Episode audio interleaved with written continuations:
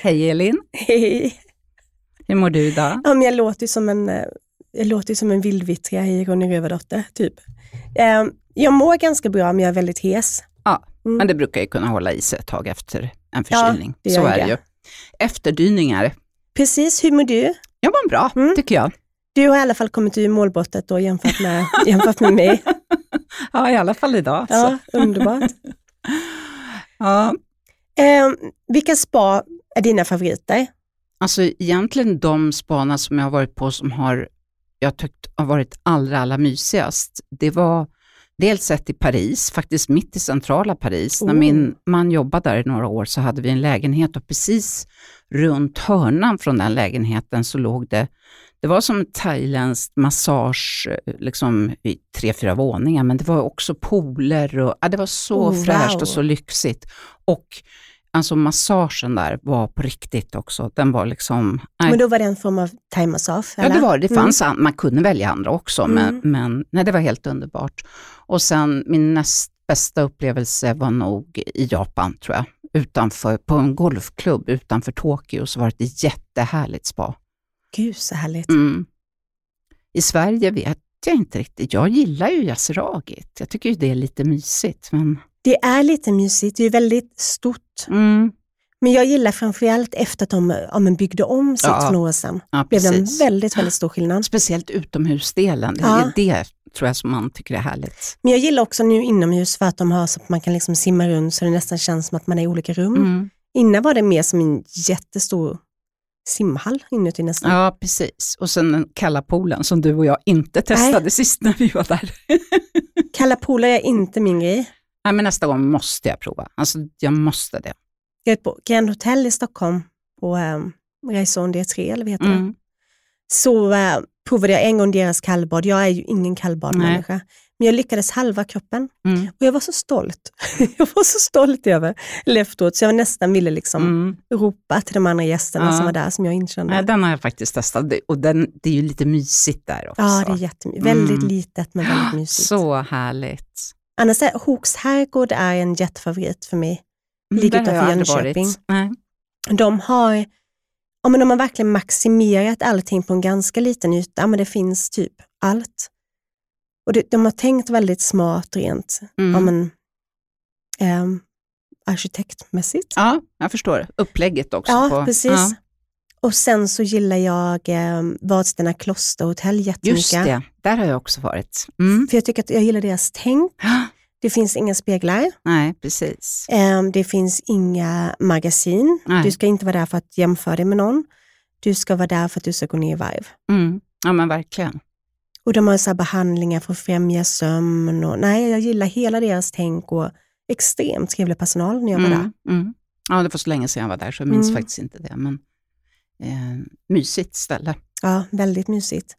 Men jag skulle vilja åka ut till, eh, inte så långt bort i och för sig, men till Smådalarö nu sen de har renoverat sedan ett halvår tillbaka. Ja, Det kanske vi ska det göra måste någon vi dag. hinna med också. Ja.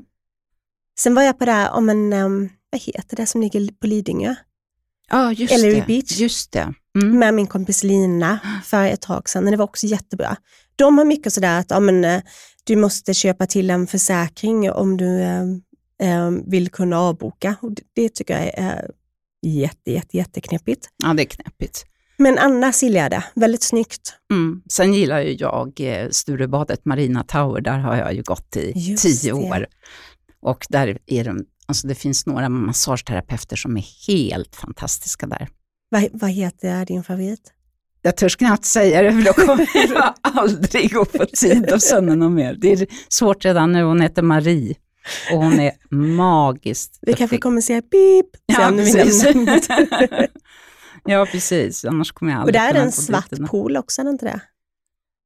Ja, svart är Är den lite, men det är väldigt, mörkt mörk? inne i själva rummet. Men de har ju ändå lyst Och så är det upp lite så det här nu. röda lampor. Ja, röda blommor i taket är det. Just det. Mm. Mm. Och så är det ett jättehärligt hammam Ja, det är också och sen är det ju vanlig bastu såklart. Ja. Mm.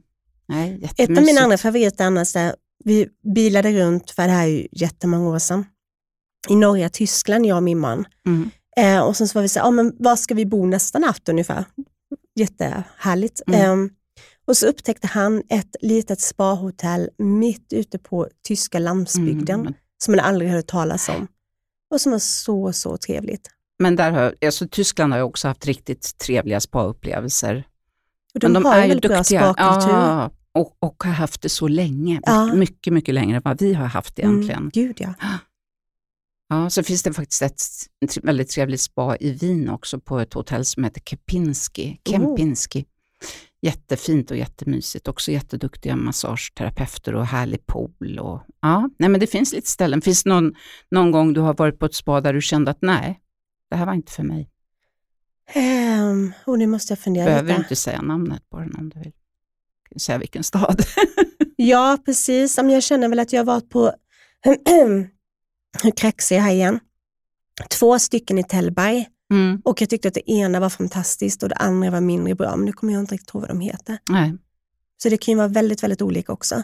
Sen tycker jag det är mycket så att jag vill, om jag ska åka på spa, jag är ju riktig spanörd, det är ju ett av det bästa jag vet, Mm.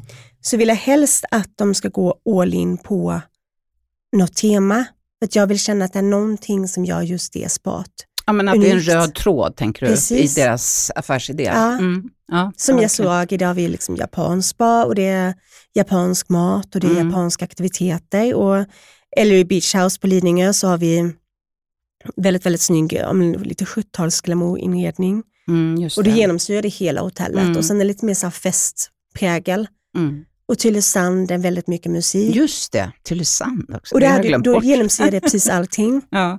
Och det tycker jag är jättehärligt. Tylösand är ju lite roligt för de har ju lite roliga behandlingar. Ja, det har Lite de. så här, eh, lite, mm, ser lite in i framtiden. Det älskar man ju. Ja, de är väldigt duktiga på det. De hoppar på, um, det känns som att de är snabba på att hoppa på Mm. kommande trender. Eh, Min sämsta spaupplevelse tror jag var när Peter, min man och jag var på bröllopsresa och var några dagar i Shanghai Mm. och gick på ett jättefint hotell och var på deras spaavdelning och beställde massage. Alltså det var det värsta massage jag varit med om i hela mitt liv. Det var Vad- som vad var det stod, som nej men hände? alltså jag tycker ju om alltså massera, snälla gör massagen då, liksom. känn mina muskler och gör det som ska göras. Mm. Men det var någon som stod och strök mig på det. Alltså jag var tvungen att resa mig upp. Det kröp i hela kroppen. Jag fick panik. Hon, hon, det var ju jättesynd om den här personen, men jag kände att jag försökte säga du kan ta i lite grann. Jag har liksom lite ont i axlarna. Och det var liksom, hon knappt nudda. Det var så irriterande. Uff, vad som en liten Ja. fluga som ja, typ.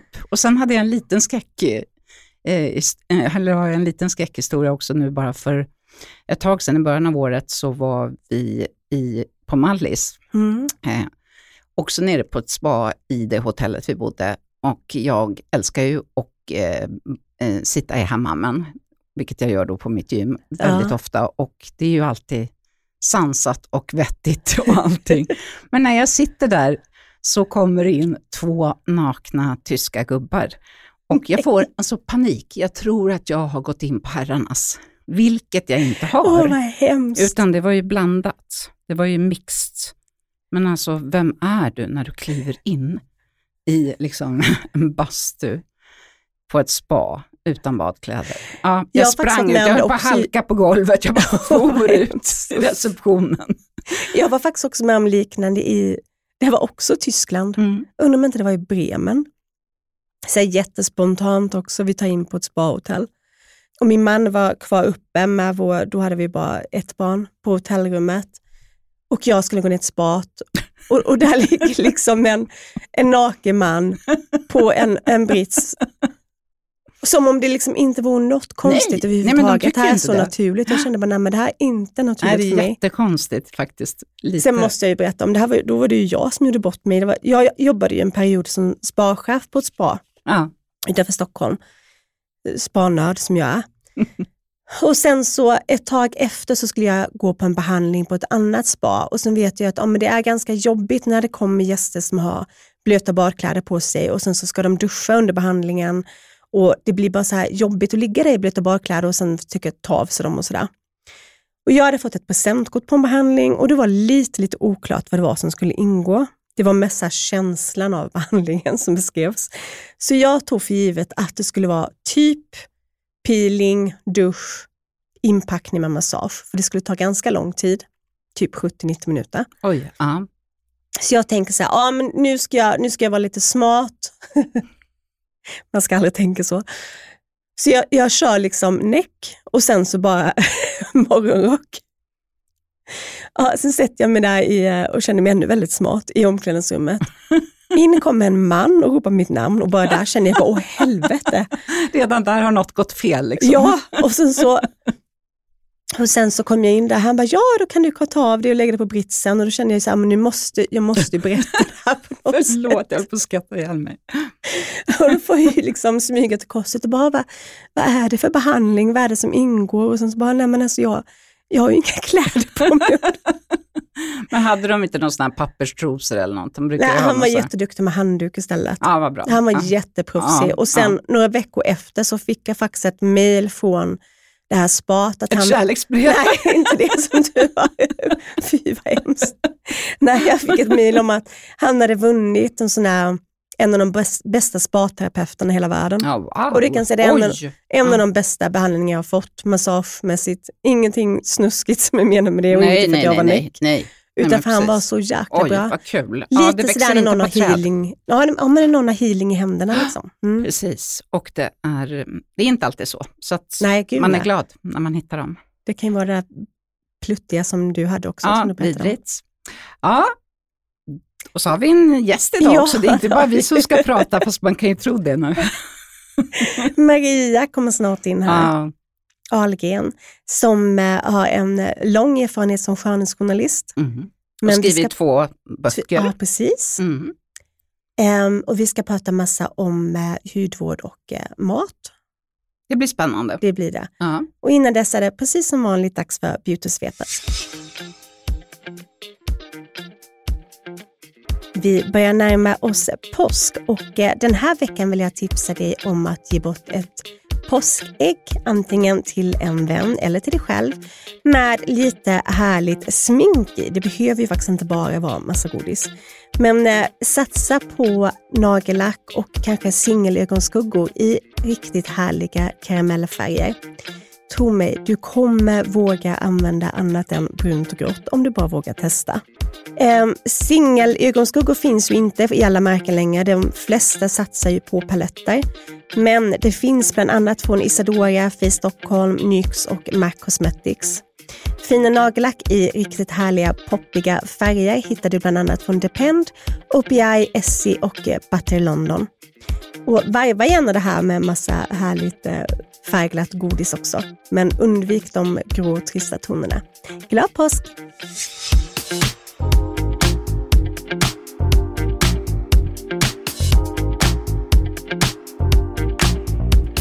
Mamma med lång erfarenhet som skönhetsredaktör för bland annat Bonn Magazine, Elle och Damernas Värld. Hon är entreprenör och författare till två böcker om beautyfood och kan vara den som har myntat begreppet i Sverige. Välkommen till Hudvårdsdjungeln Maria Ahlgren. Tack snälla. Så himla kul att vara här ja, det är roligt att ha dig här. Ja. Men alltså, du har många strängar på din lyra. Kan du berätta hur en dag ser ut i ditt liv? en dag. vardag? En vardag, den är ju, eh, varje dag är väldigt olika. Eh, sen ett år tillbaka så är jag ju också mamma till en startup som heter Common Clouds. Och en dag kan vara allt från produktutveckling och jobba med content och sociala medier och logistik och allt som liksom hör ett företag till. Men sen har jag ju också kvar mitt ben i skrivandet. Så att ibland har jag ju dagar när jag sitter och knackar på datorn eller intervjuar spännande personer till artiklar i El framför allt. Så att väldigt, väldigt varierande jobb. Men eh, huden är ju där alltid som en röd tråd. Härligt. Ja, verkligen. Mm.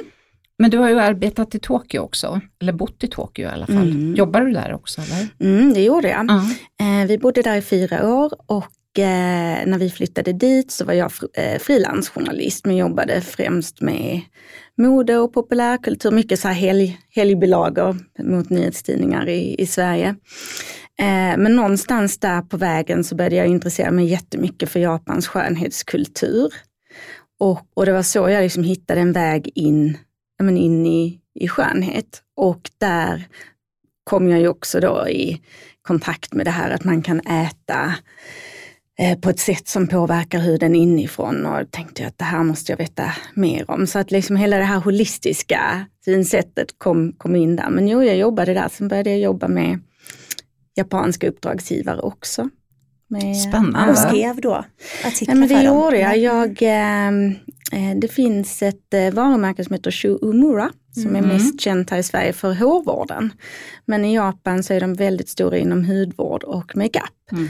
Och eh, jag gjorde all, liksom all deras vad ska man säga, engelska skrivna kommunikation under två års tid ungefär. Så allt från nyhetsbrev och trendrapporter och jätteroligt var det. Så det hette att jag var beauty editor på mm. Shumura. Wow. Och eh, var liksom, eh, kablade ut till alla som jobbade med varumärket runt om i världen vad som händer i Tokyo just nu. Åh, oh, vad kul. Hur ja, länge var du där? Fyra år.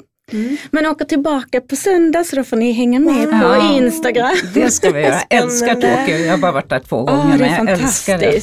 Ja.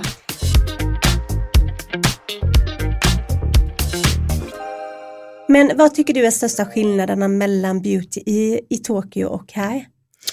Oj, alltså det, det finns så himla många lager i det. Och, men det som jag, när vi bodde där, det är ju tio år sedan, då var det ju framförallt det här att man såg på, på helheten och, och att man liksom även pratade om det man äter och det man dricker som en del av hudvårdsrutinen.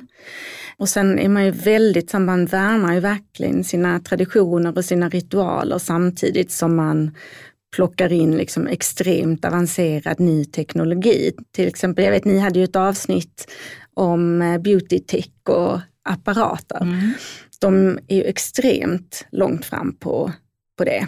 Ja, det är jättespännande. Ja, det är jätteroligt, samtidigt som man ju håller fast vid det här med att man eh, liksom badar på ett visst sätt och har liksom sina ritualer. Sen kan jag tycka att de är ganska konservativa vad det gäller liksom produkter, just med hudvårdsprodukter. Att det nu kan jag tycka det står lite så still i nya innovationer just där. Men vi får väl mm. se om jag hittar någonting. Mm, spännande. Ja. Du tar med det hem. Men ja. tycker du att synen på skönhet är annars är motsvarande här? Eller tänk just det här med ja, men, att det är tillåtet att fixa med sig själv. Och... Ja, och jag tror att det, det var nog en anledning till att jag så himla fort kände mig väldigt hemma i, i Japan. Jag har alltid varit en sån person som liksom, jag tycker om att så här, men, fixa och dutta. Man mm. älskar ju liksom att vara på damrummet och göra sig, sig fin. Mm. Och då, nu är vi på sent 00-tal, så var det ju fortfarande lite så här, men ni vet, man såg lite ner på fix och det är lite tjejigt och fåfängt och lite tramsigt och lullull och kräm och kladd. Men helt plötsligt så kom man till en kultur där man till och med har liksom powder rooms på stora mm. varuhus och på stationer där man kan liksom sitta och göra sig i ordning. Sen är det väl mycket för att folk har väldigt långa pendlingar så att mm. det är där man mellanlandar innan man ska ut en kväll på stan eller så. Men, men liksom just det här att att man liksom kan känna en stolthet i sina rutiner. Ja. Det, att det blir det som en ritual väldigt, också. Exakt. Mm. Um, det tyckte jag var väldigt mm. Ja, men där är de ju jättehäftiga ja. det sättet. Men vi vet ju alla att man kan få ett väldigt fint glow i huden av hudvårdsprodukter. Mm. Men på vilket sätt kan man få glowet genom maten och drycken? Vad är det som påverkas i huden? Mm. Eh, och det där är ju jätteintressant. Alltså, jag tänker det, ni som är hudterapeuter, mm. ni kan ju hela huden som en organism. Men om man tänker liksom hudvårdsprodukter, det är ju liksom fantastiska produkter men de jobbar ju främst på ytan, det är ju kosmetika, ja. alltså man får en kosmetisk effekt. Det som näringsämnen kan kan hjälpa oss med, det är ju att stötta olika funktioner inne i kroppen som även påverkar huden. Till exempel cellreparation och att vi skyddar våra hudceller till exempel mm. mot eh, antioxidativ stress. Är det och... cellmembranet då som påverkas? Eller? Ja, det kan vara både och. Alltså, vi har ju både membranen, där, mm. kan man ju, där, där eh, vet vi till exempel att omega-3 som vi mm. får i fisk och valnötter och sånt, att de faktiskt kan smörja liksom höja att det blir en fuktigare, spänstigare membran. Men sen kan man ju faktiskt också livsstilen kan ju påverka oss ända in på liksom DNA-nivå. Liksom våra mitokondrier inne i själva hudcellen och så. Så det är ju hela liksom organismen. Sen finns det ju ingen magic bullet att så, men, ät det här så, så kommer huden eh, förändras över en natt. Så är det ju inte. Men, men att man så, tar in ett helhetstänk, att det som vi stoppar i oss kommer också synas i skyltfönstret. Och såklart också eh, hur, eh, hur vi stöttar mikrobiomet inifrån och tarmfloran. Vi vet ju idag att, att huden och, och tarmen och hjärnan, att de kommunicerar ju mm. med varandra. Mm. Så det är jätteintressant. Så det är väl det som egentligen är beautiful, att man är så här, vi måste så här, se hudvårdsrutinen som någonting som pågår även utanför badrummet. Mm. Helt så. rätt tycker jag. Ja, tycker ja. jag också. Men bör, blev du intresserad av det i, när du var i Tokyo? Mm. Började du äta efter det då också?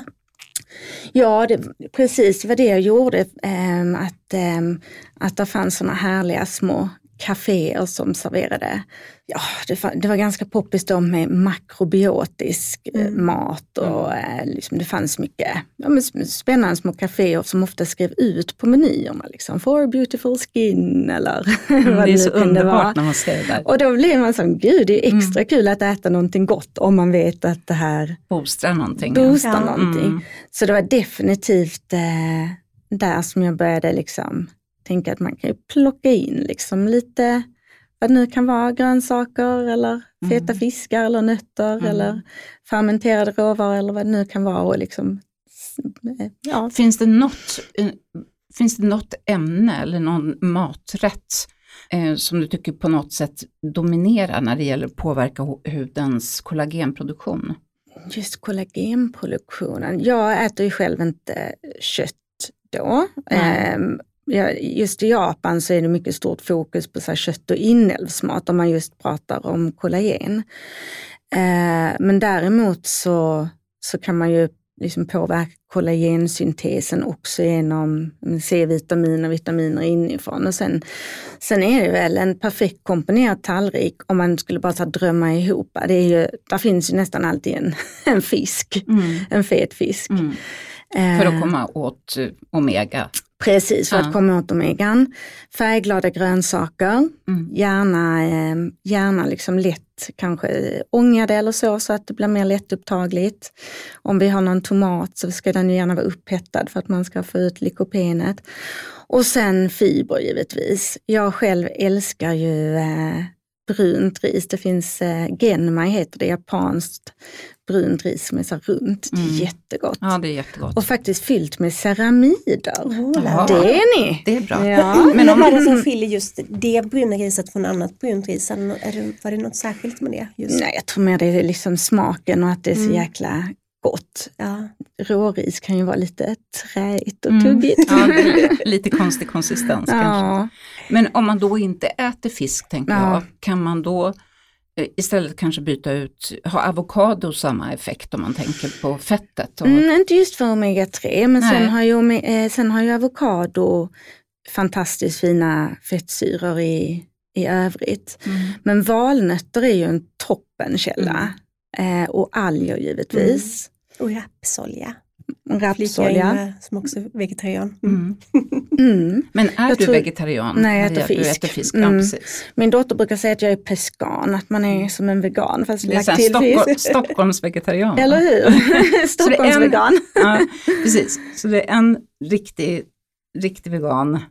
Ja, vegetarian. Jag äter mest ja, veganskt men jag är vegetarian. Och mm. du är mm. halvt och jag är allätare. Mm. Ja. Jag tror jag är samma motsvarigheten. Det var ganska intressant för ett par år sedan så drev jag en podcast med en annan skönhetsredaktörkollega och vi var verkligen på olika sidor av spektrat. Hon var ganska intresserad av lite mer det här keto-hållet, att mm. det är mycket mm. protein och det är mycket ja, kött och kollagen. Och, mm. och, eh, och, jag äter då ja, men typ hellre ris ja. och grönsaker och fisk. Men det är lite personliga preferenser. Men, men det enda man kan säga är väl att man ska försöka äta varierat. Ja, allsidigt. Ja, men precis. Ja. Jag måste också flika in bara för att vi pratade om kollagen, att kollagen är det som ger huden dess spänst. Mm. Så den blir lite så studsig. Ja, precis, ja. den blir lite studsig. Så vi berättar det för lyssnarna också, mm. tänker jag. Tar ni själva kollagentillskott eller har gjort? Aldrig. Nej. faktiskt. Jag är skeptisk kan jag säga, Mm. mycket skeptisk. Det Mm. finns ju inga vetenskapliga bevis vad Nej. jag vet att det fungerar. Gör du det? Nej, jag har gjort periodvis men eh, nu gör jag faktiskt inte det. Däremot så tar jag MSM som Mm, ju spelar en roll i också. Det kollagensyntesen. gör jag också faktiskt. Ja, Mm. och där tycker jag liksom mig märka skillnad i Mm. håret och Mm. naglarna och sådär.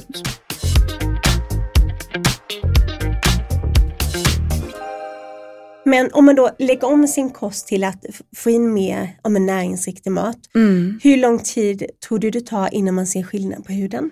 Oj, det där är ju jättesvårt att säga. Jag tror att egentligen de stora effekterna är väl de som kommer efter väldigt lång tid när man faktiskt eh, liksom har förebyggt liksom vanliga ska man säga, liksom livsstilsrelaterade skador inne i cellerna. Eh, jag brukar ju kalla det att man köper liksom en, man ser på det som en försäkring, en drulleförsäkring för, eh, för huden.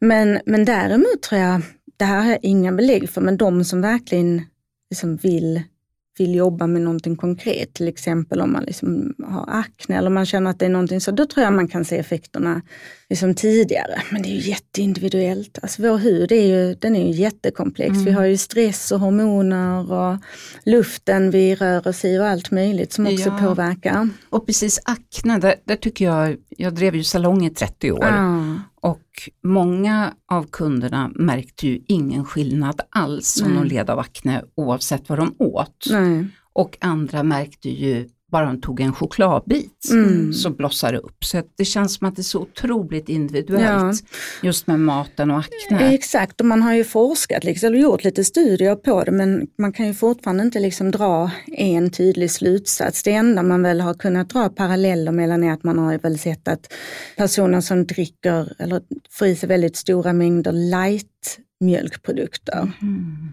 har, eh, har eh, mer utbrott och man liksom ser en koppling till mjölkprodukter och det är väl hormoner i mjölken Mm. och sådär. Men, Ja det måste det vara. men eh, och att då light vet man inte om det är för att det är light eller om det är för att man helt enkelt äter eller dricker mer av det. Ja det är och sen så vitt socker som är inflammationsdrivande. Men, eh, men givetvis har man svår akne så ska man ju eh, söka hjälp innan man... Ja, då ska man gå till en hudläkare. Jag Mm. tänker också att huden är så pass kopplad till mage och tarm också. Ja.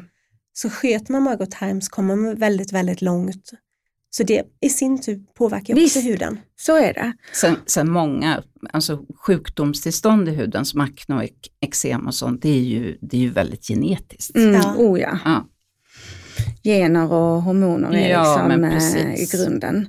Men ehm, mm, vad var det du sa precis Elin? Nu fick jag hjärnsläpp. Ja men det var med, med mage och tarm, Just så det. länge man sköter Mm. så kommer man Just det, men för det kan man ju märka om man har gått på en antibiotikakur Mm. till exempel, att man blir mycket mer skör och känslig i huden. Det är ju liksom en sån här tydlig, att man då har väl slagit ut de goda bakterierna Ja. i tarmen. ja men Men precis. så är det ju verkligen. Dels Mm. varit sjuk kanske och sen Ja, antibiotika. Mm. Dålig sömn Ja. påverkar också tycker jag. Gud, ja. Herregud, och stressen. Jag tycker Ja. när jag är stressad, jag kan knappt titta på min hud utan att den blossar upp och blir röd. Jag Nej. har ju, eh, har ju så lite atopiska Mm. eksem och rosacea-tendens och det är väldigt stress. eh, Ja, och det är ju många av oss som har, så att Mm. det är ju liksom Gud, ja. allt som Mm. påverkar. Men vilka ämnen i maten tycker du det är som påverkar huden mest? Gud, alltså nu kommer vi ju tillbaka till att det är ju hela paletten.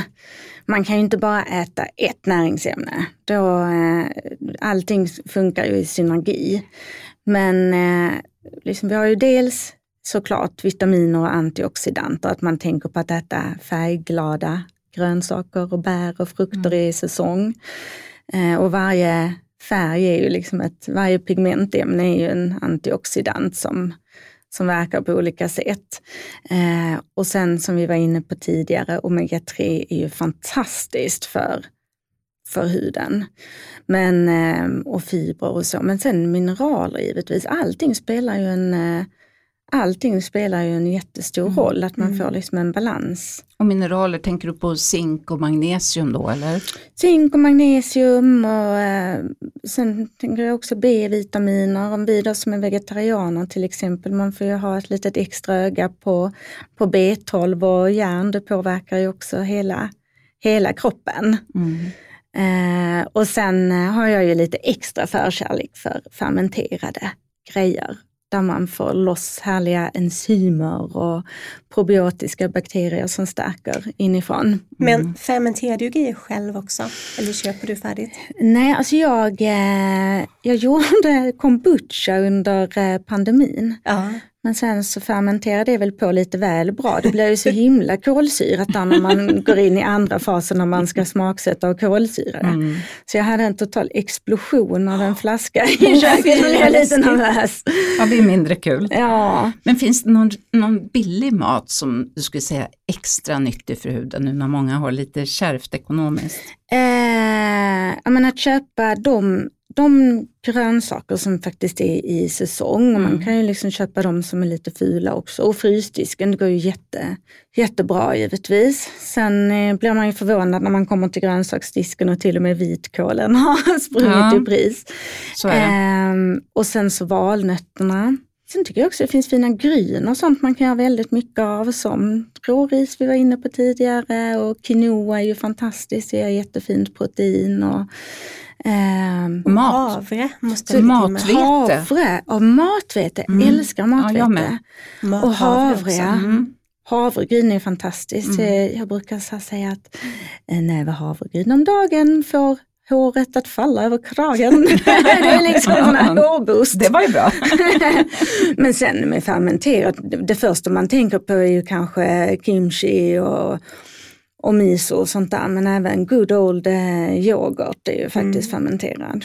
Det är sant. Så man behöver inte alltid gå vad säger man, över ån för vatten. Nej, precis. Så man behöver inte stå och göra sin miso själv hemma liksom? Utan Nej, det behöver man verkligen inte. Men miso är faktiskt svårt att hitta bra miso tycker jag. i- Mm. Ja, det är I väldigt hittar man någon som är god så ska man stanna vid den. Jag har Mm. köpt flera Ja. med som inte har varit bra. Ja, det har jag. Ja men samma här. Och, eh, och det är så jäkla dyrt. Mm. Mm. Det är det faktiskt. Mm.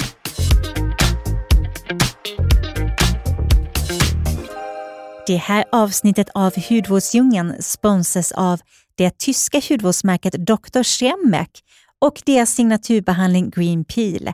Det är en behandling som har funnits länge men som på senaste tid har fått ett rejält uppsving. Upphovet till Green Peel var att förbättra akneproblematik, men man såg även att örterna arbetar kraftigt uppstramande på huden samt påverkar kollagen och elastinproduktionen positivt vilket gör det till en riktigt fin anti-age-behandling. Green Peel stärker även huden och ger en hud i balans. Behandlingen finns i tre olika styrkor, så det går även att behandla mycket känslig hud, då de använder örter som arbetar antiinflammatoriskt och lindrande på huden.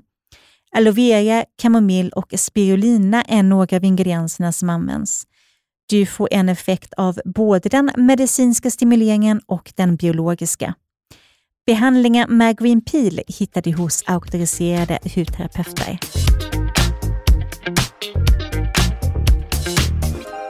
Nu hoppar vi över till något helt annat. Ja. Och då, Jag tar en slurk. ja, gör det.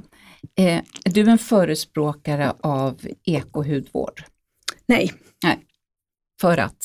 därför att ehm, eh, alltså jag tycker det finns fantastiskt mycket fina ekologiska ingredien ingredienser. Men eh, väldigt mycket måste ju förfinas i labb för att vara så verksamt som vi vill att det ska vara och också för att eh, garantera den säkerhet.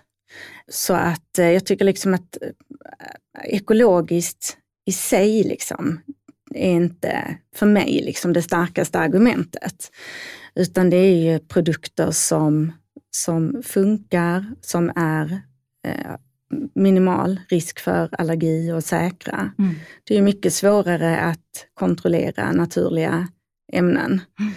Ehm, och jag tror det är väl många av oss som, som, som jobbar med det här tror jag är väldigt så här science first. Liksom. Mm. Ja, det tror jag också. Ja. Däremot så här oljor, så jag älskar växtolja, jag tycker det är fantastiskt. Men, eh, men om man tittar på vattenbaserade produkter, ekologiska, så blir jag väldigt ofta allergisk faktiskt. För då, då är det för mycket eh, konserveringsmedel i som, eh, som inte jag tål. Jag är vrålallergisk mot pollen så jag tänker att det är någonting som kanske blir någon korsallergi, jag vet Ja, inte. och sen- Det skulle ja, det kunna vara. och sen- ihop. Ja men Mm. sen som vi har pratat om tidigare, att- det här med ekologiska produkter, det blir också, eh, jag personligen tycker att det blir lite konstigt eftersom vatten aldrig kan vara ekologiskt. Nej, precis. Och de flesta produkter, om vi nu inte pratar om oljor som du nämnde, ja. består ju faktiskt till väldigt stor del av vatten.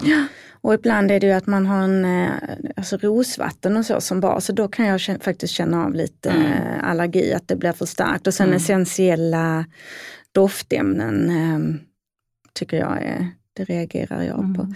Så att som sagt, finns fantastiskt mycket fina råvaror från växtriket. Men eh, att sätta de råvarorna i händerna på en riktigt duktig kemist som utvecklar en produkt i sitt labb, det, Nej. det är där man får the magic. Mm. Ja men det är faktiskt Och sant. sen, eh, det är en annan diskussion, men jag får ju kli i hela kroppen när man pratar om det här med clean beauty och, eh, ja. och Det eh, här. giftfritt och sådär. Då är det som, men visa mig en giftig skönhetsprodukt som, Mm. som lagligt finns på svenska Nej, marknaden det idag. kan vi ju säga återigen att det finns inte. Jag Nej. undrar vad den produkten är. Ja, och sen så kan vi säga att allt är giftigt i extremt hög dos. Även Ja. vatten är ju giftigt. Mm. Ja, visst. Om du dricker ofta lite Ja. vatten så är det också giftigt. Det är ju, Mm. Ja. visst, allting är, Nej men det är ju tråkigt att sälja produkter alltså med skrämselpropaganda kan jag Mm. tycka. Och det är väl kanske lite det man kan uppleva att vissa gör med clean beauty. Mm. Mm. De förs- försöker skrämma konsumenten. Och, eh, och att man då ska liksom detoxa kroppen från de här gifterna. Då eh, vill man ju ibland skriva till dem och fråga, gud du måste ju söka hjälp, har du, har du ingen lever kvar? Ja, alla blir saliga på sitt. Ja, Ja. precis. Men vad, på tal om hudvård, hudvård och hudvårdsrutin, vad, är, vad har du för hudvårdsrutin? Vad kör du nu? oh, vad har jag för hudvårdsrutin? Jag bara, hur lång tid har vi på det? Börja med morgonen. Börja med morgonen. Eh, alltså som eh, i mitt jobb som, eh, som skönhetsjournalist så har jag ju lyxen att få testa väldigt mycket produkter men det kan ju också ibland vara liksom a blessing and a curse att eh, man har testat så mycket nytt att man inte får någon, eh, eh, vad ska man säga, att eh, ja, man hinner liksom inte utvärdera vad som är vad och ibland blir det lite krockar och sådär. Så nu har jag för för att vara med i en ganska minimalistisk rutin. På morgonen nu när det är så kallt så bara sköljer jag av ansiktet med, med vatten. Och sen eh, lägger jag alltid någon fukt fuktessens, för det tycker jag är jätteskönt att klappa in. Och sen C-vitaminserum. Det är en sån must have för mig med C-vitamin på, på morgonen. Så att eh, C-vitaminet tar smällen från de fria radikalerna så de inte kommer in i mina hudceller. Det är ju Ja, det är bra. Jättebra. Eh, och, sen, eh, och sen någon skön, lite rikare kräm på det. Och, eh, och SPF faktiskt varje dag året Mm. runt. Så det är morgonrutinen just nu, ganska straightforward. Och sen på kvällen så har jag ju ehm, eh, det som nu så himla modernt kallas för skin cycling som man Just har det. ägnat sig åt i många år utan att Ja. veta att det hette så. Mm. Men eh, jag brukar ha eh, retinol, eh, jag tror ungefär fyra till fem kvällar i veckan. Exfolierar ja, tre till fyra dagar. Eh, vi har eh, en egen BHA-toner nu som jag ju använder slaviskt för den älskar jag såklart för det är min bebis. Med både BHA och eh, centella och grönt te och en massa lugnande ämnen. Så att på, på kvällen så blir det, ja men liksom då är det ju retinolet som får skina. Men jag brukar göra dubbelrengöring på kvällen. Det är också en sån här grej jag har med mig från Japan. Och även om du vatten. inte har använt makeup så gör du det eller? Ja det gör jag, för jag har ju alltid haft något solskydd. Mm, just det. Mm. Så, så först någon olja, sen en, någon vattenbaserad tvätt och jag är lite lat. Jag vill ha en, en eh, rengöring som tar bort allt smink på ögonen Mm. också.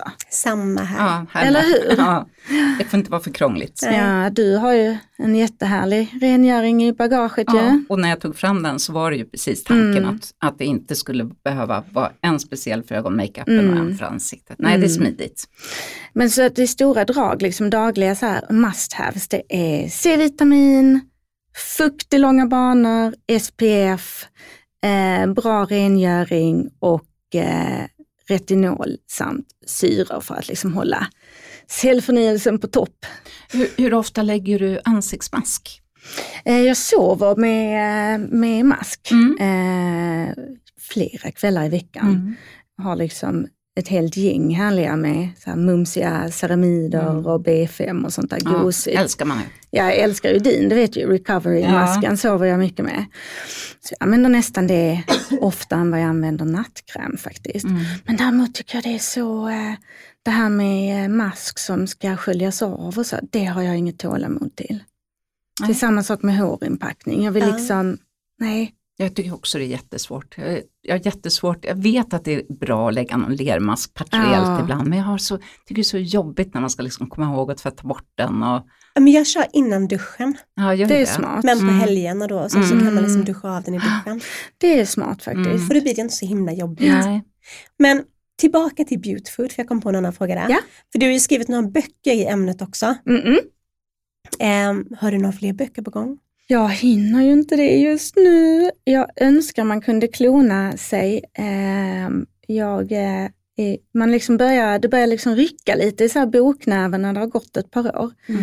Men eh, nej, det har jag faktiskt inte. Och jag, ja, jag tror, skulle jag göra en bok till så vet jag inte riktigt om det skulle vara en kokbok utan liksom en annan typ av bok Ja. som jag har lite som brygger i bakhuvudet. Men nu finns faktiskt inte tiden, det vet ju ni också. Det, Mm. En bok är ingenting som skriver sig självt. Nej, det tar sitt lilla tag Det är ett heltidsjobb nästan. Ja. Ja men det är det. Mm. Det är väldigt många, eh, väldigt många runder och, eh, och med beautyfood-böckerna så var det ju egentligen liksom två, två spår. Det var ju dels skrivandet men också receptutveckling. Och, Mm, just det. Just det. Väldigt vackra bilder i dina Ja böcker tycker jag. tack, det är min Mm. kompis Lina, shoutout till Mm. henne, jättefina.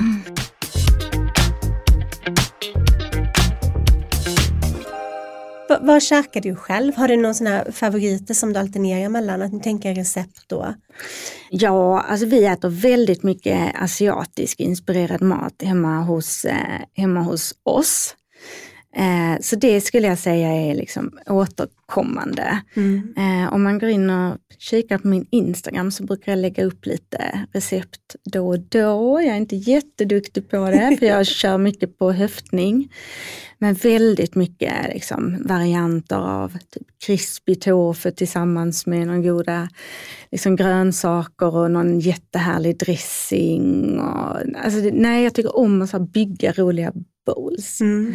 Och sen, eh, ja, rosta grönsaker och som, som om det inte fanns någon morgondag och sen servera Det är med något så protein. gott. Ja, det är Mm. verkligen gott. Sen är vi ju storkonsumenter hemma hos oss också av frys, frysta bär. Mm. Tyvärr inte så inflationsvänligt just nu. Nej. Men, eh, Men kör du dem i smoothie då eller hur äter du dem? mm, eller, bara, eh, eller bara med lite yoghurt. Mm. Älskar bär. Ja, det gör jag också. Och det måste jag äta varje morgon. Eller hur? Bär och naturell yoghurt. Mm. Ja. Mums. Mm. Och det är ju eh, framförallt så här, blåbär är ju en riktig hudfavvis. Mm. Det här blå färgämnet är ju en liten bomb av hudgodis. Mm. Nu Vad är det i blåbäret som gör det? Antocyanin tror jag det Okej. heter. Mm. Som, som liksom verkar som en stark antioxidant. Mm. Sen försöker jag dricka ett grönt te såklart med mitt lilla japanska arv. Så tycker jag mycket om att baka och sådär med matcha och göra smoothiesar med matcha. Och, Mm. ja, Mumsigt. Ja. Just det, det kan man också ha i smoothie. Men vad äter du till Mm. frukost? Äter du yoghurt och bär? mm, det gör jag. Mm. Och sen eh, en massa frön på Mm. och lite kanel. Jag brukar strössla ett probiotikapulver också på min morgon Åh, vad smart. Ja. Mm. Ehm, Har du något speciellt som du tycker är bra? Något Mm. speciellt pulver? det är ett eh, svenskt märke som heter Källa. Ja. Som har, eh, de har lite olika probiotikapulver men min Ja. favorit är Im- Immune Health med B12. Åh, Mm. det ska jag spana in. Ja, för oss genast upp det. Ehm, och sen, eh, sen lunch blir det lite beroende på var man är. Mm. Och sen på kvällen så som sagt brukar det Då vara. går det loss. Ja, då går vi loss. Men också ganska mycket vi är sådana som tycker om att äta frukost, typ av mat hemma på kvällen också. Så jag gör ofta så här bovetevåfflor eller pannkakor och sånt där också. Med hemmagjord bärsylt. Mm. Åh. Mm. Vad lyxigt. Mm. Men en helt annan sak, nu har vi gått igenom din, din hudvårdsrutin och dina matvanor. Mm. Men om du tar tillskott som omega-3 och zink och eh, magnesium pratade vi också om Mm. tidigare. Eh, pytsar du ut det här över dagen eller hur gör du Ehm, för att få bästa effekt tänker jag? Jag tar faktiskt inte själv så supermycket tillskott, Nej. men jag tar magnesium på kvällen Mm, mm, för att ha en liten relaxande eh, effekt. Mm. Men annars, nej, jag tror Och när du tar det här MS... MSM, den tar jag på morgonen. Mm, Eh, jag tror den, den kan man nog ta mm. när som helst Mm, tillsammans mm. med, med mat. Eh, jag vet inte riktigt vad det finns liksom för forskning på det där. Det är väl snarare vissa grejer man kan ta på kvällen för att kanske komma ner i varv och sådär. Ja det är väl magnesium. Ja, det är magnesium ja. Mm. Eller jag tror det i alla fall. Jag tar det varje kväll. Ja men samma här, det är en sån här kvällsgrej för mig. Ja. Sen tycker jag ju det är lite kul att hålla på med så här adaptogener och sånt här som, eh, som ju eh, extrakt som hjälper till att balansera. Berätta. vad är-. Adaptogener är ju en liksom grupp eh, ska man säga, växtämnen. Det kan vara från rötter, det kan vara från svampar som, som hjälper kroppen att anpassa sig efter sina stressnivåer och kunna liksom möta och balansera det här. Och det är ju så mycket gammal ayurvedisk, eh, ayurvediskt eh, tänk bakom det. Och ashwagandha är väl det mest kända kanske som ju blivit väldigt poppis de senaste åren. Och det, det tar jag faktiskt och då tar jag det på kvällarna. Och sen eh, dricker jag sånt här svampkaffe med chagasvamp eller springsticka som det heter på, På svenska. på svenska. Hur smakar det? Eh, jättegott tycker jag. Ja, det okej. smakar lite jordigt och gott. Ja, ja bra. Eh, så det Låter där, jätteskumt. Ja, men det där tycker jag är roligt att labba med. Jag älskar överlag, eh, alltså sv- svampar är ju, det är liksom en liten klass för sig. De har ju väldigt mycket spännande ämnen i sig, både matlagningssvampar och sådana här eh, adaptogener. Då. Mm. Mm. Det är liksom lite, lite nästan läkekonst i dem. Ehm, så sånt tycker jag är jätteroligt att labba med. Men sen, nu kommer man ju tillbaka till det där, liksom, samma sak som med hudvård. Man bara, hur vet man vad som är vad? Liksom? Det är jättesvårt Svårt. att utvärdera eh, effekt. Ja, Jag tror man också bara får känna efter lite vad man själv Mm. tror på och vad man själv Ja. känner passar bra. Mm. Men du, har du några sådana här grymma tips för lyssnare? Ehm, alltså eh, från utsidan eller insidan? Både och kan vi säga. Mm. Ehm, jag skulle nog säga från insidan att ja, det är ju hela beautyfoodet egentligen. Mm. Har man den här liksom en hälsosam hud som är spänstig, då kommer det också lite, lite lyster. Eh, och från, eh, från utsidan så skulle jag säga att eh, mina så här must-haves för glow, det är ju dels exfoliering såklart. Eh, BHA är ju min favvo eh, till min typ av hudtyp. Mm. Eh, men ungefär en gång i veckan så brukar jag också gasa på med någonting med glykolsyra som ju når väldigt långt ner och liksom städar upp. Och sen såklart C-vitamin. Älskar C-vitamin för eh, just för, för att få den här glowen. Mm. Ja det funkar ju verkligen. Ja men det gör ju det. Och, eh, men jag skulle faktiskt också vilja slå ett litet slag för eh, lakrits. Mm, just det, Mm. inte så dumt. Lakritsrot. Lakritsrot. Ja, ja. Mm. Den är en liten en liten sån här nyfunnen kärlek. Är det utanpå du lägger det? Alltså inte, inte turkisk peppar utan du liksom lägger I wish, Produkter Ja, eh, precis, med ja. lakritsrot. Det har ju en eh, utjämnande effekt på hudtonen. Mm. Och också lite antiinflammatorisk och, och så. Så den passar ju väldigt bra om man har en lite rodnadsbenägen hud och, eller lite aknebenägen hud. Så det har vi faktiskt jobbat med lite nu när vi jobbar med produktutveckling. Där gillar ja precis, det, instämmer helt på den. Jag älskar ju också sådana här ingredienser. Ja. Men acelinsyra är också en sån, jag Ja, älskar acelinsyra. För det är Det är precis som du precis Ja. nämnde, det jobbar ju både på rosacea Ja. och på akne. Jag älskar det. Samma är besatt av vaselinsyra och där håller vi faktiskt också på och labbar för fullt här nu på något som jag hoppas kan komma senare i år. Men, eh, ja, men det är ju en game changer och det är liksom, den flyger lite så under radarn. Mm. Och den, det låter så läskigt med acelinsyra eller azelaic acid, att man Mm. tänker att det är så, så. Mm. Men det är ju tvärtom en Ja. väldigt snäll och lugnande ingrediens. Ja, dels är det ju det. Mm. Eh, och sen är det ju också så att den jobbar ju på bakterierna som finns både oftast när man har lite blossande rosacea och när du har Ja. aknen så jobbar acelinsyran Mm. och motverkar, eh, hämmar lite produktionen Mm. av Mm. de bakterierna och det är ju fantastiskt. och den är ju dämpande. Ja, det är den. Men, Men där är väl eller receptfria eh, Mm. läkemedel, krämer Mm. mot rosacea är ju Mm. ofta Ja, salinsyra ja, och mot akne också. Ja, Eh, Men-. Du har ju jobbat med ett eget märke också. Common som- Clouds. Ja. Mm. Kan du inte berätta om de här små äh, äh, Molnen. Om våra små pimple Mm. patches. Jo, det kan jag berätta. Vad älskade små eh, moln. Eh, nej men just eh, akne har liksom en speciell liten plats i, i mitt hjärta. Dels för att jag själv har haft akne och vet så otroligt liksom påverkad man blir.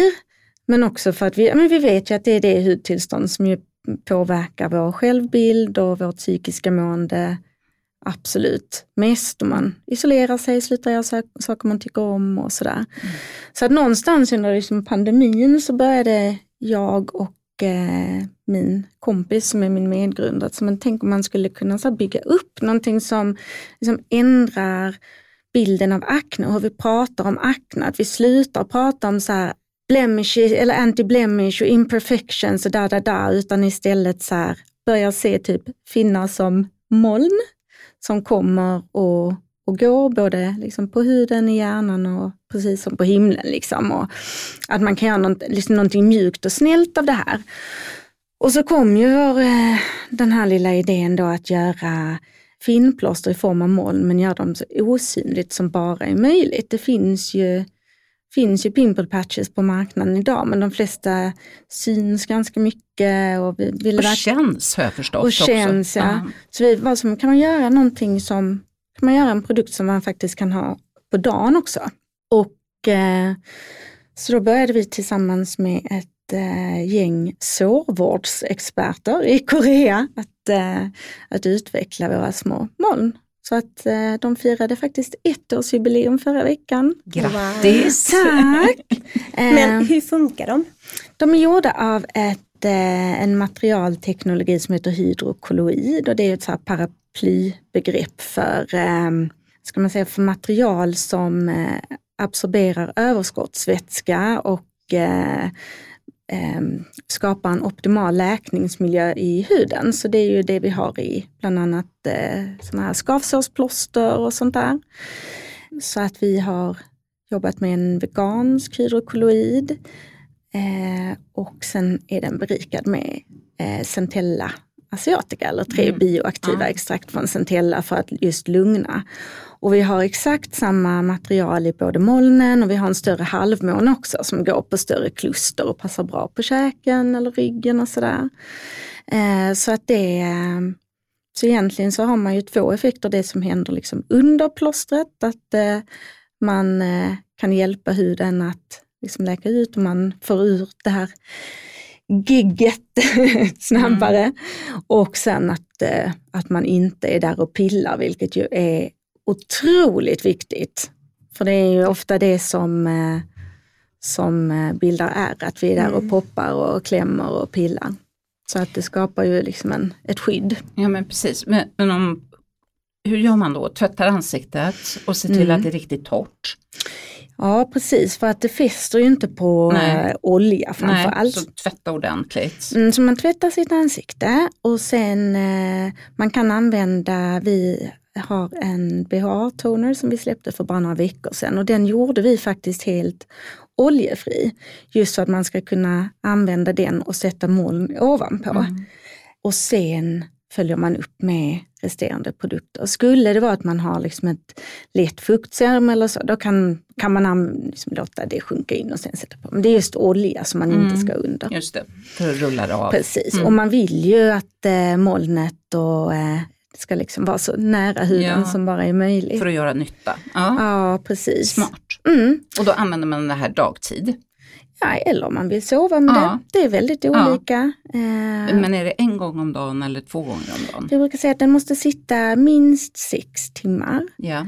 Ehm, så ehm, ja, mellan morgonrutinen och kvällsrutinen eller mellan kvällsrutinen och Mm. morgonrutinen är väl bra hållpunkter liksom och sen så byter man till ett nytt. ja. Smart. Ja. Nej, Men är, hur mycket tycker du att tiden kortas ner som att eh, om den akneproblematiken är aktiv? Alltså under ytan, det som ett plåster kan ju såklart inte påverka eh, hormonerna som, Nej. som bygger på inifrån utan det krävs ju att man har en, en whitehead för att man ska få den här effekten att, eh, att man skyndar liksom på utläkningen av den fasen. Mm. En innebrännare som ligger under ytan, då eh, är ju effekten att man inte är där och pillar och klämmer och liksom skapar en, triggar en inflammation så. Men jag tror man måste liksom vara väldigt öppen, öppen med det att akne, det kommer liksom inifrån. Det är genetiskt, det är hormoner som, som spelar in. Eh, så att man liksom har realistiska förväntningar. Men eh, men eh, finnplåster är ju, det är ju en fantastisk uppfinning. Det är ju Ja. koreanskt givetvis. Men då tänker man att då Ehm. kan det bli en hjälp på vägen med de Verkligen. här Ja men verkligen. Ja. Och eh, en hudläkare, eller flera hudläkare faktiskt, bland annat eh, Anna Hita som, som vi jobbar mycket med. De eh, använder det ju mycket på patienter som har akne excorié, att man Mm. är där och pillar och river och klöser och förvärrar. Så, eh, men det är, ju, det är ju väldigt svårt när man har en, en riktigt sån här saftig vit plopp. Den, den är ju svår att, man vill ju inte klämma ut den, men den är ju svår att dölja så sätter man på concealer eller smink, Mm. det sätter sig ju bara på toppen efter en Mm, stund. Det mm. ser ju liksom inte, Nej. det ser ju oftast inte så, så bra ut och så vill man vara där och klämma och klösa ändå. Så då är det lilla molnet perfekt. Som lägger sig lite som en film kan man säga framför och skyddar också. Mm. Ni har eh, varsitt litet Mm. paket här ni får klämma. Den är, de är så tunna och osynliga och eh, Så, så häftigt. Mm. ja, det är en väldigt, eh, väldigt spännande teknologi faktiskt. Och eh, roligt att, eh, ja, att faktiskt en produkt som unga använder i, Mm. i Ja, skolan. Mm.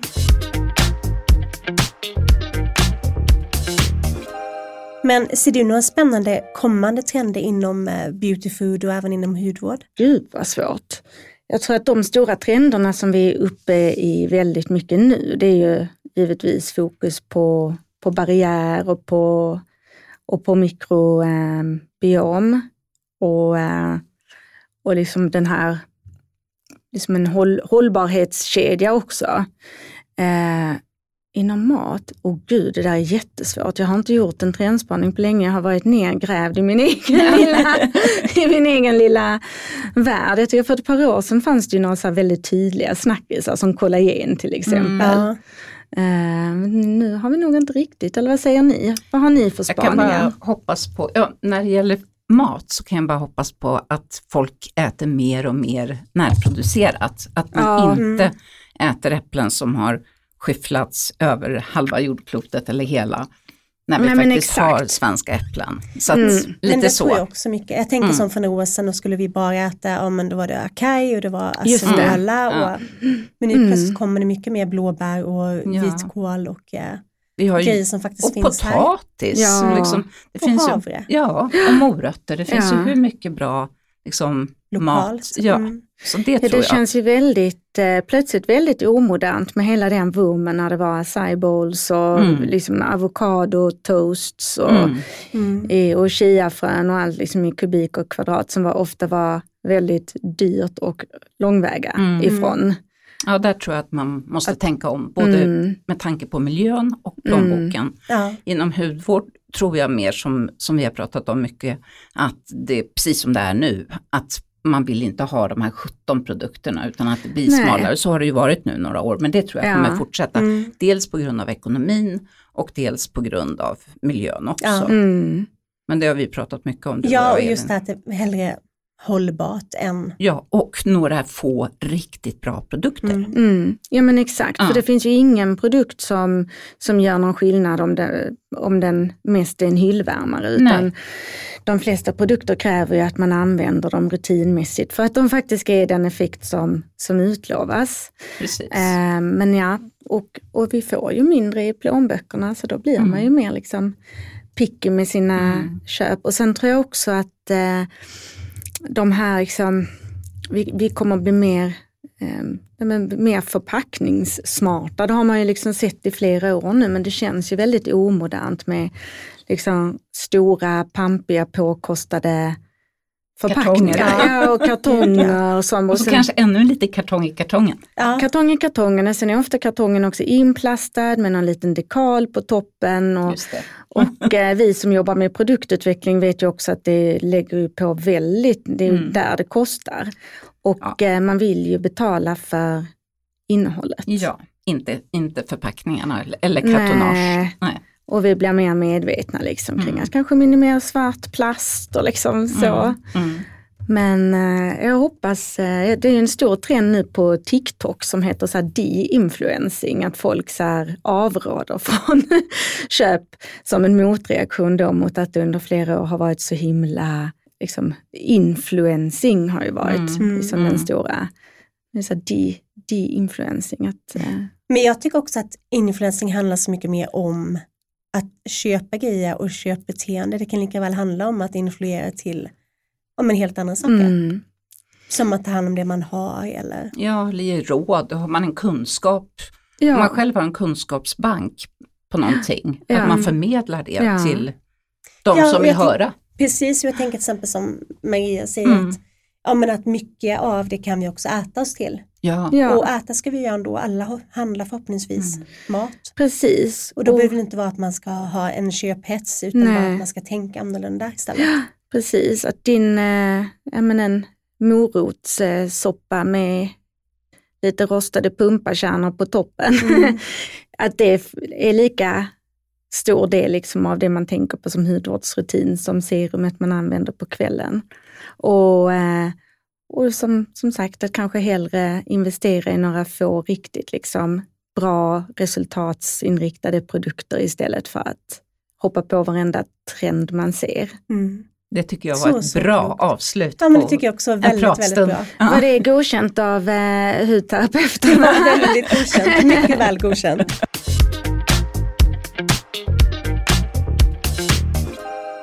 Jag tycker det är så spännande med ja, men näringsfysiologi. Det är en av mina gamla... Ja men det är det verkligen. Så, så intressant också. Man förstår ju att all nyttig mat är bra för, för hela kroppen. Ja, Och eh, huden står ju ganska långt ner i näringskedjan när det gäller att, att få pytsas ut med näringsämnen. Så det är klart att bra mat är bra. Sen måste man få slarva ibland. det måste och man också äta få göra. på lite god snabbmat någon gång. Och, Ja, just Va- när man eller vad man nu gillar. sugen. ja, eller om man gillar godis eller sötsaker. Mörk choklad. Man får äta vad man vill, men det är alltid nytt, nyttigt att lära sig vad som är bra för huden. Precis, verkligen. Tack Och för idag Elin. Tack för idag, tack till er som lyssnar. Ha en fortsatt härlig dag. Glöm inte att eh, prenumerera på oss. Och dela podden om ni vill med era vänner. Hej hej. Hej då.